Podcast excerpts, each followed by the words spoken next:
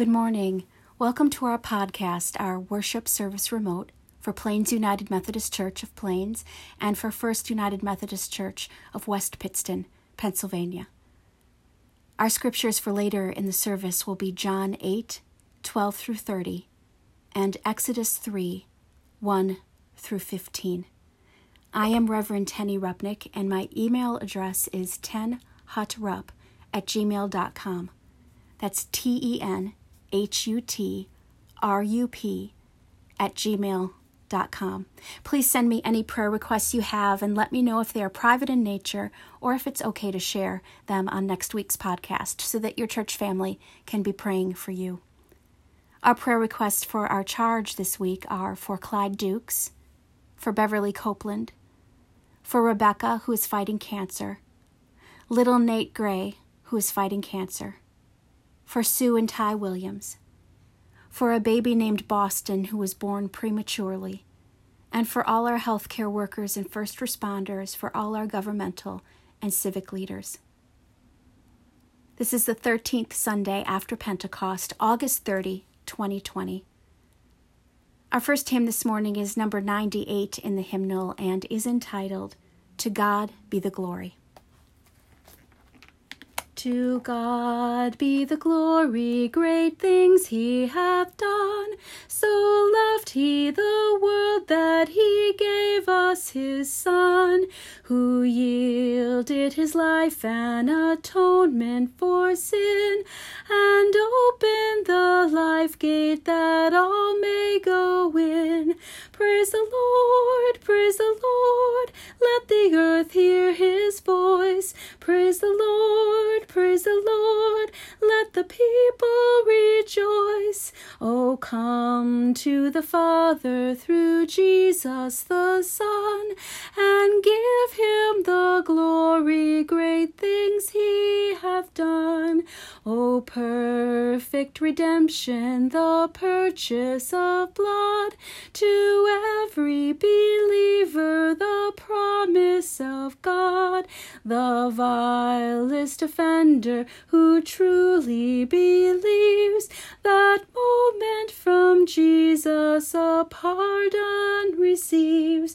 Praise the Lord, praise the Lord, let the earth hear his voice. Praise the Lord, praise the Lord, let the people rejoice. Oh, come to the Father through Jesus the Son, and give him the glory, great things he hath done. Great things he hath taught us, great things he hath done, and great our rejoicing through Jesus the Son. But purer and higher and greater will be our wonder, our transport when Jesus we see. Praise the Lord, praise the Lord, let the earth hear his voice. Praise the Lord, praise the Lord, let the people rejoice. Oh, come to the Father through Jesus the Son, and give him the glory, great things he hath done. Our gathering meditation for this morning is from Romans 12, verses 9 through 11. Let love be genuine. Hate what is evil. Hold fast to what is good. Love one another with mutual affection. Outdo one another in showing honor. Do not lag in zeal. Be ardent in spirit. Serve the Lord. And our call to worship from Psalm 26. Vindicate us, O Lord, for we have trusted in you without wavering. Prove us, O Lord, and try us, for we will walk in faithfulness to you. Help us to walk in integrity and to hate all evil doing. Wash our hands in innocence, O Lord. Bring us closer to God, to where you dwell, closer to the place where your glory abides. Amen.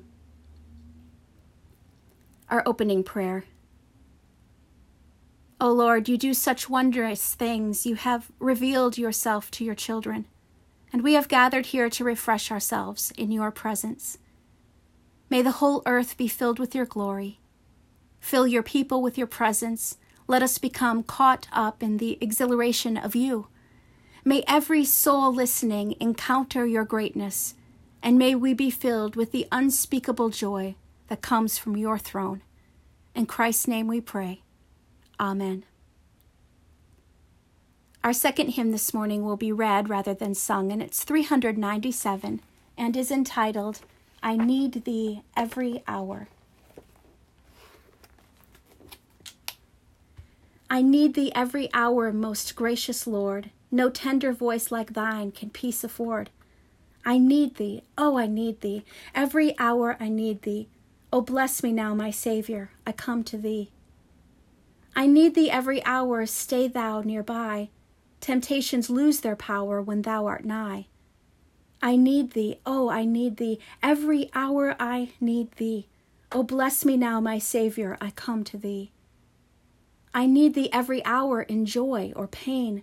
Come quickly and abide, or life is vain. I need thee, I need thee, every hour I need thee. Oh, bless me now, my Saviour, I come to thee. I need thee every hour, teach me thy will, and thy rich promises in me fulfill. I need thee, oh, I need thee, every hour I need thee. Oh, bless me now, my Saviour, I come to thee. We need thee every hour, most holy one. O make us thine indeed, thou blessed Son. We need thee, oh, we need thee, every hour we need thee. O bless us now, our Saviour, we come to thee. Join together with me now in our confession of faith, the Apostles' Creed. Let us say what we believe and believe what we say. I believe in God the Father Almighty maker of heaven and earth, and in Jesus Christ, his only Son, our Lord, who was conceived by the Holy Spirit, born of the Virgin Mary, suffered under Pontius Pilate, was crucified, dead, and buried. The third day he rose from the dead. He ascended into heaven, and sitteth at the right hand of God the Father Almighty. From thence he shall come to judge the quick and the dead. I believe in the Holy Spirit, the Holy Catholic Church, the communion of saints, the forgiveness of sins, the resurrection of the body, and the life everlasting. Amen. Glory be to the Father, to the Son, and to the Holy Ghost, as it was in the beginning, is now, and ever shall be, world without end. Amen. Amen. We now come to the time in our service in which we have our children's message. Let's talk about shoes.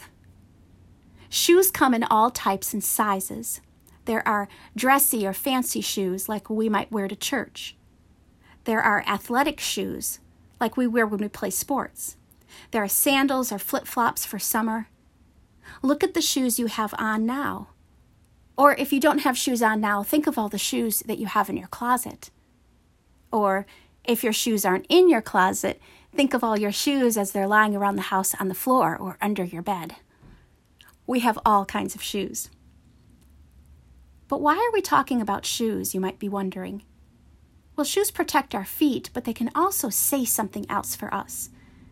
Raise your hand if you wear your shoes inside most of the time. Wiggle your toes if you take your shoes off when you're inside. People might take off their shoes to keep from tracking dirt inside. And in some places, people always take off their shoes and leave them at the door when they enter a house as a sign of respect. It's polite.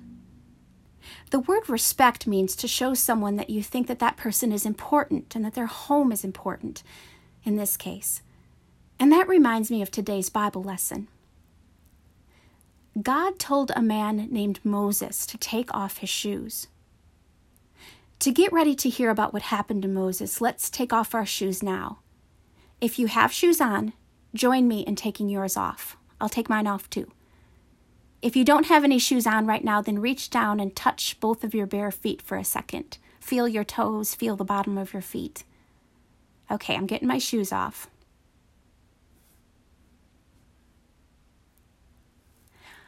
God called Moses from a burning bush to get his attention and to talk to him. God had an important job for Moses. He told Moses to take off his sandals because he was standing on holy ground as he was listening to God. Moses was standing on special or important ground. Let's hear what happened. From the Bible book of Exodus. An angel of the Lord appeared to Moses in a flame of fire out of a bush. Moses looked, and the bush was blazing, yet it was not burned up.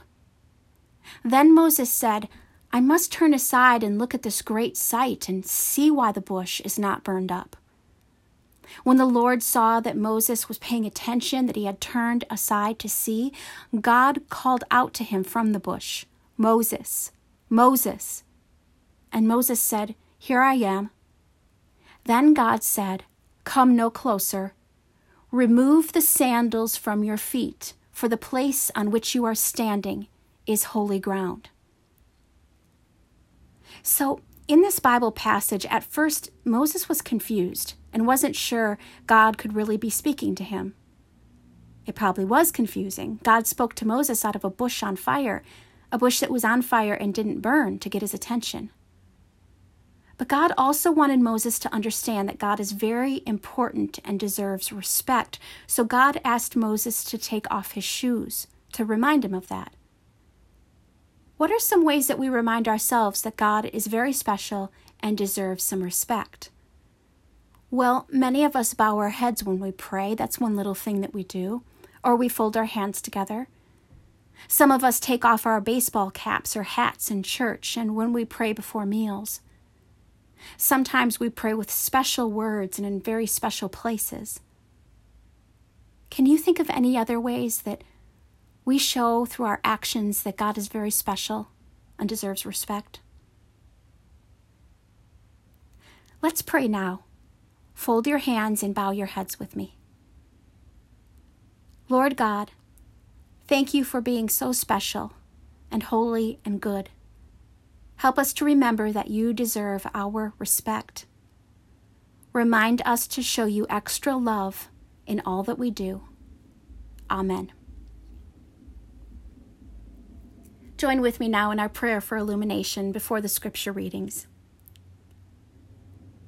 O God, your word is more precious than fine gold and sweeter than the purest honey. As we turn to your scripture, send your Holy Spirit so that we may see and understand and believe your word, your truth, and your grace. Grant that the good news of your love shines before our eyes and delights our senses, and help us to respond with wonder, faith, and trust. And all God's children say, Amen. Our gospel reading this morning is from the Gospel of John, chapter 8, verses 12 through 30. Again, Jesus spoke to them, saying, I am the light of the world. Whoever follows me will never walk in darkness, but will have the light of life. Then the Pharisee said to him, You are testifying on your own behalf. Your testimony is not valid. Jesus answered, Even if I testify on my own behalf, my testimony is valid, because I know where I have come from and where I am going. But you do not know where I come from or where I am going. You judge by human standards. I judge no one. Yet, even if I do judge, my judgment is valid, for it is not I alone who judge, but I and the Father who sent me. In your law, it is written that the testimony of two witnesses is valid. I testify on my own behalf, and the Father who sent me testifies on my behalf. Then they said to him, Where is your Father? Jesus answered, You know neither me nor my Father. If you knew me, you would know my Father also. He spoke these words while he was teaching in the treasury of the temple, but no one arrested him, because his hour had not yet come. Again he said to them, I am going away, and you will search for me, but you will die in your sin. Where I am going, you cannot come. Then the Jews said, Is he going to kill himself? Is that what he means by saying, Where I am going, you cannot come? Jesus said to them, You are from below, I am from above.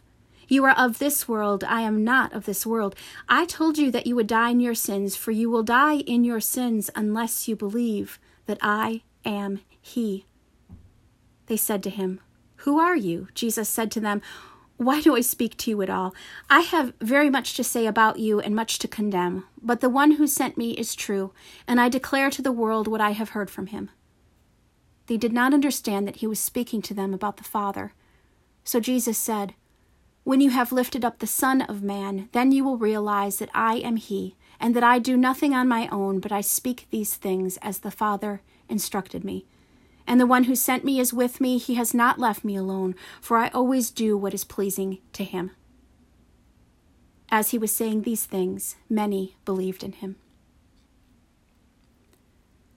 Our Old Testament reading is taken from the book of Exodus, chapter 3, verses 1 through 15. Moses was keeping the flock of his father in law Jethro, the priest of Midian. He led this flock beyond the wilderness and came to Horeb, the mountain of God. There the angel of the Lord appeared to him in a flame of fire out of a bush. He looked, and the bush was blazing, yet it was not consumed. Then Moses said, I must turn aside and look at this great sight and see why the bush is not burned up. When the Lord saw that Moses had turned aside to see, God called to him out of the bush, Moses, Moses. And he said, Here I am.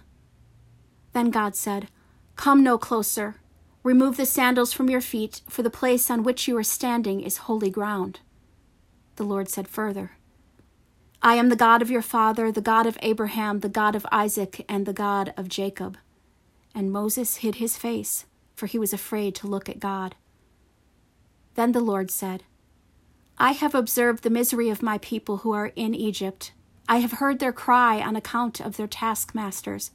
Indeed, I know their sufferings, and I have come down to deliver them from the Egyptians, and to bring them up out of that land to a good and broad land, a land flowing with milk and honey, to the country of the Canaanites, the Hittites, the Amorites, the Perizzites, the Hivites, and the Jebusites. The cry of the Israelites has now come to me. I have seen how the Egyptians oppress them so come, I will send you to Pharaoh to bring my people, the Israelites, out of Egypt. But Moses said to God, Who am I that I should go to Pharaoh and bring the Israelites out of Egypt? God said, I will be with you. And this shall be the sign for you that it is I who sent you. When you have brought the people out of Egypt, you shall worship God on this mountain.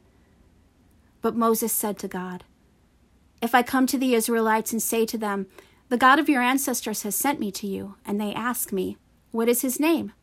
What shall I say to them? God said to Moses, I am who I am. He said further, Thus you shall say to the Israelites, I am has sent me to you. God also said to Moses, Thus you shall say to the Israelites, The Lord, the God of your ancestors, the God of Abraham, the God of Isaac, and the God of Jacob, has sent me to you. This is my name forever, and this is my title for all generations. The Word of God for the people of God. Thanks be to God. The title of our message for this morning is A Better Question. So, Moses has gotten a lot accomplished in a week's time. I mean, last week he was just a little baby, an infant floating in the reeds along the banks of the Nile in a papyrus basket that had been waterproofed with bitumen and pitch.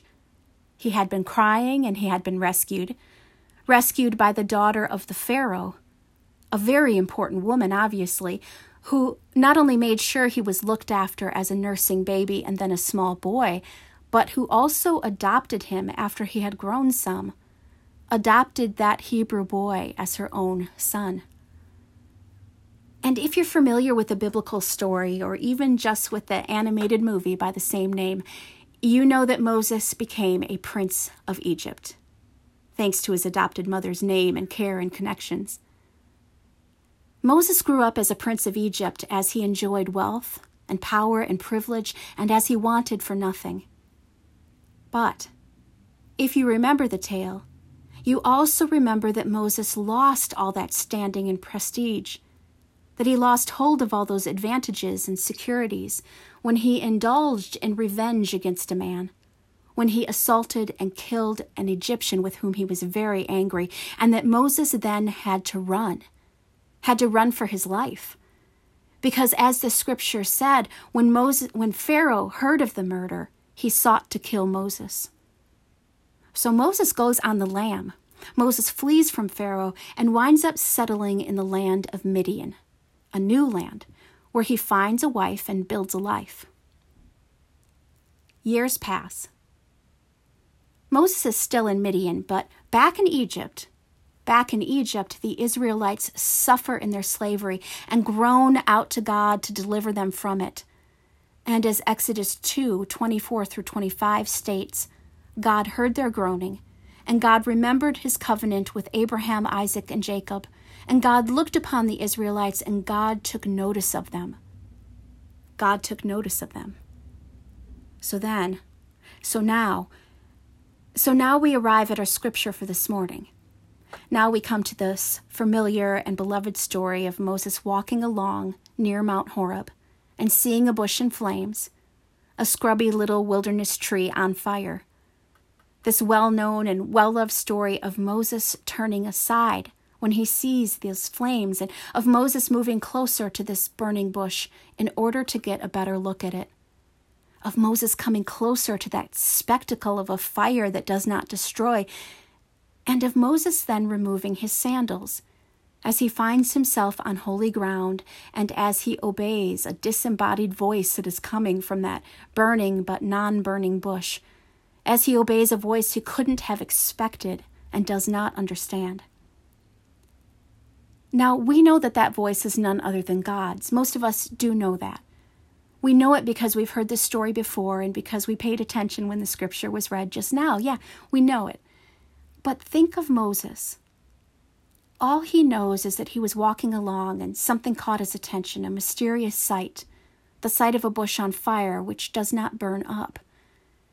And being a human being, being a curious person, he walked closer to see what was going on exactly, and that Moses then heard a voice call out to him from that bush lit by supernatural flames. Can you imagine what he must have been thinking?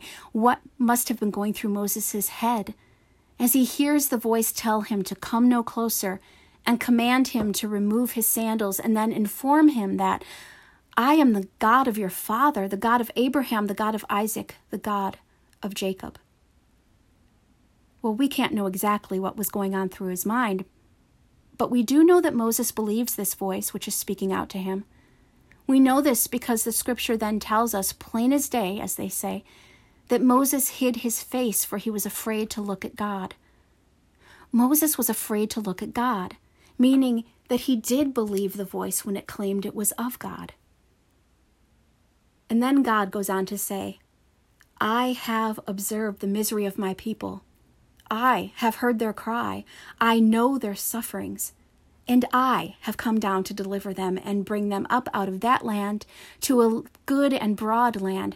So come, I will send you to Pharaoh to bring my people, the Israelites, out of Egypt. And what does Moses say to all that? I'm really asking. What does Moses say after his attention was caught and he moved closer and he heard and believed and then heard more as God said, I have and I know and I come and I will send you? What does our Moses say to that? Well, the scripture tells us that Moses asked a question after all of that, that Moses said to God, Who am I that I should go to the Pharaoh and bring the Israelites out of Egypt? that Moses said to the Lord Almighty in heaven, Who am I, Moses, that I shall do these things? Now, listen, I know there are some teachers and coaches out there, some parents and mentors who are listening who might disagree with what I say next. And that's that I think this was a really dumb question. I know, I know that there are those of you out there who firmly say and fully believe that there is no such thing as a dumb question, and normally I would agree. But Moses, Moses, I kind of do think that he asks a dumb question here because God Almighty was talking to him, and Moses recognized and believed that it was indeed God. And then Moses hears his Almighty God, in caps, in all caps, go on to say who God is and what God has done and will do. But to all of that, Moses asks, Who am I, Moses, that I can do these things? But who am I, Moses, that I can do these things? Can you see it's just not the best question? In fact, it's a dumb question. But we can't be too hard on Moses we really shouldn't be too tough on him for asking it. For isn't this the same dumb question that we ask all of the time? Those of us who have faith in God, those of us who have heard from God and who have drawn closer to God, those of us who have seen God's great power and have experienced God's always faithful love those of us who know all that God can and will and does do for us and in spite of us. As Christians, we know the stories of God's power. We believe in the evidence of God's deliverance. We even experience God for our very selves as we feel a connection through the Spirit and a closeness in belief. And yet, and yet, when we feel challenged to trust in God and step out in our faith, we all too often say, who am I, Lord, that you ask me to do this thing? Yeah, yeah, you're Almighty God, but who am I, Moses?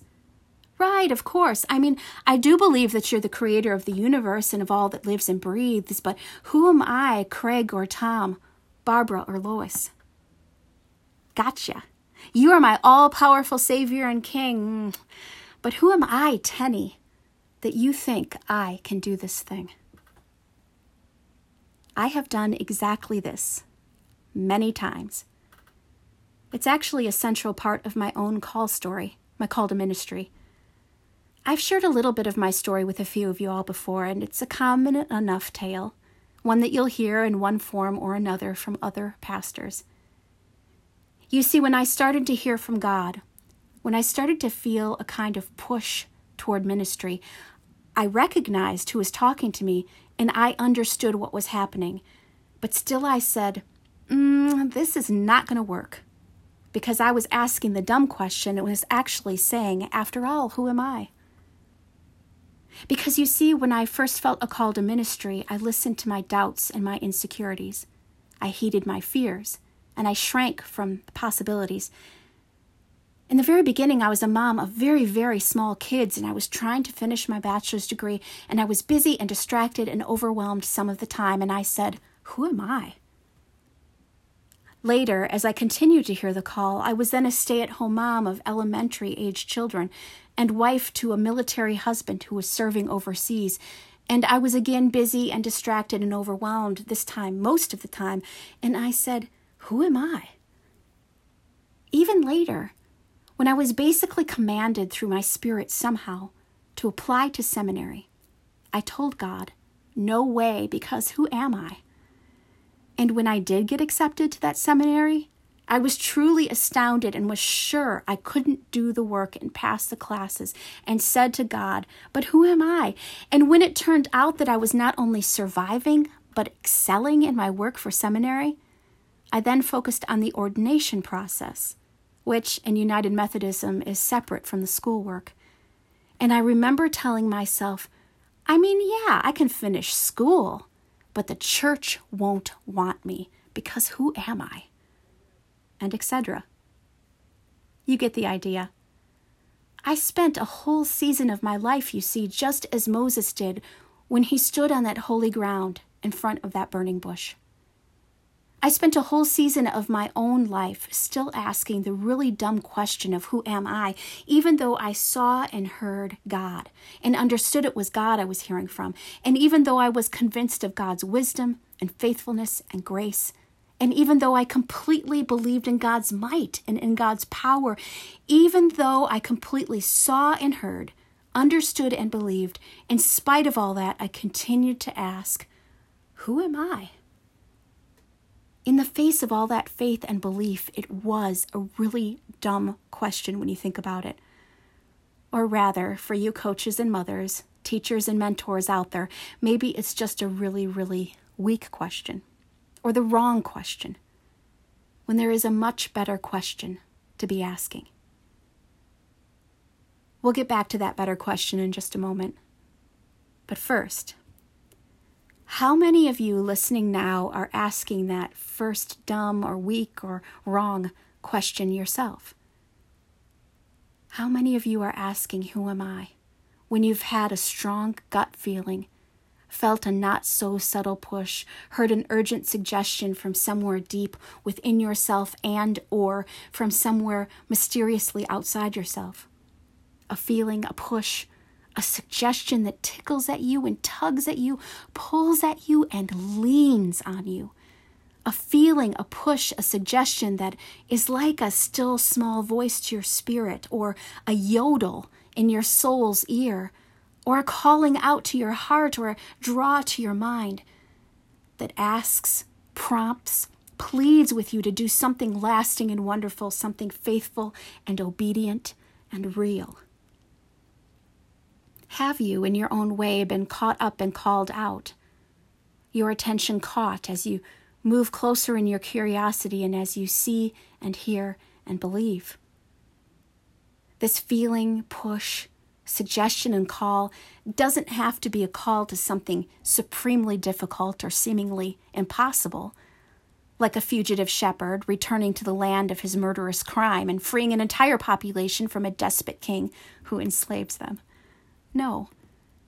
Your call didn't and doesn't have to be something that big. Perhaps your nudge was toward applying for that job or seeking that promotion you've always wanted, but are afraid you can't handle. Maybe you've been pushed to share your singing voice in church. Just a little plug there.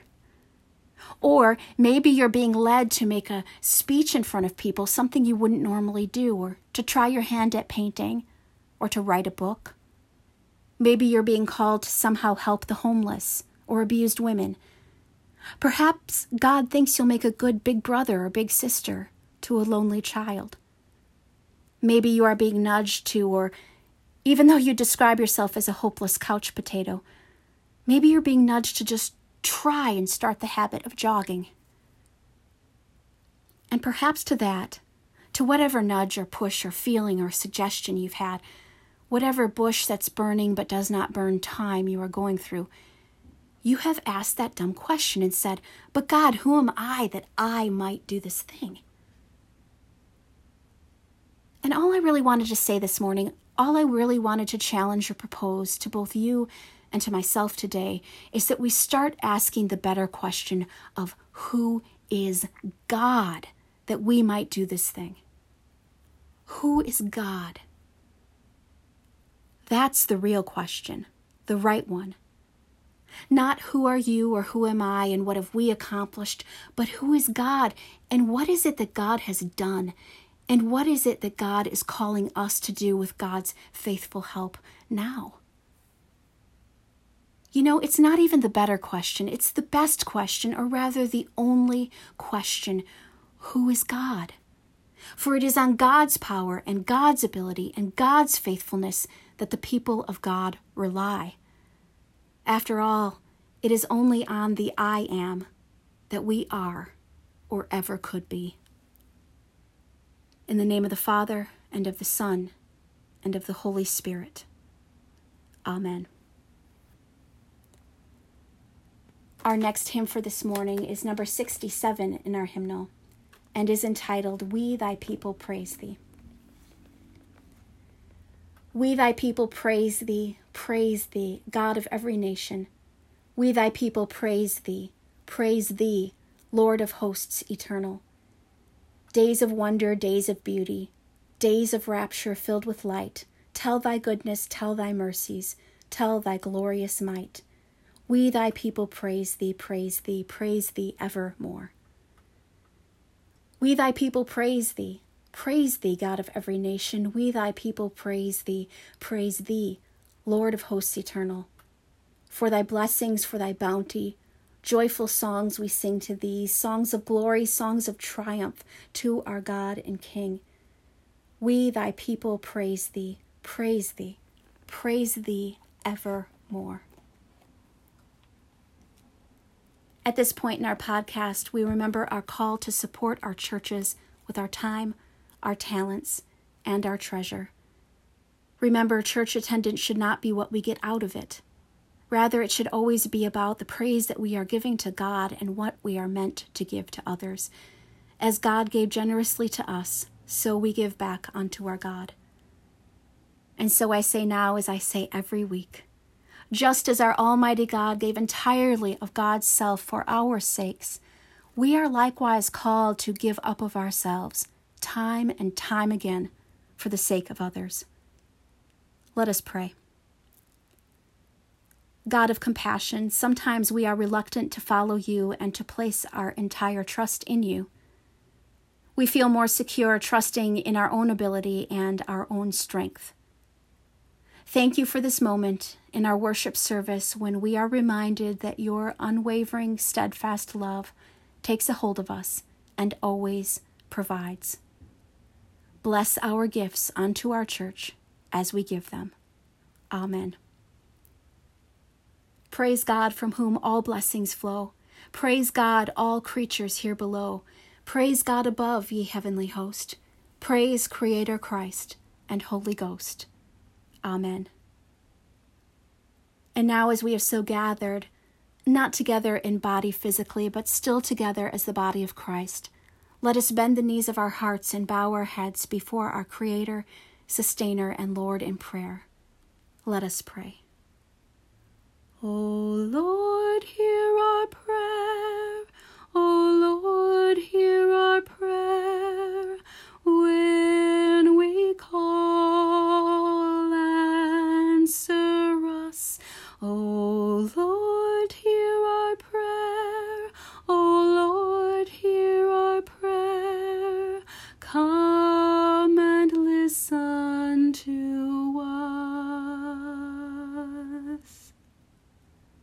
Merciful God, full of grace, hear our prayers of confession and our prayers of need in these next few moments of silence.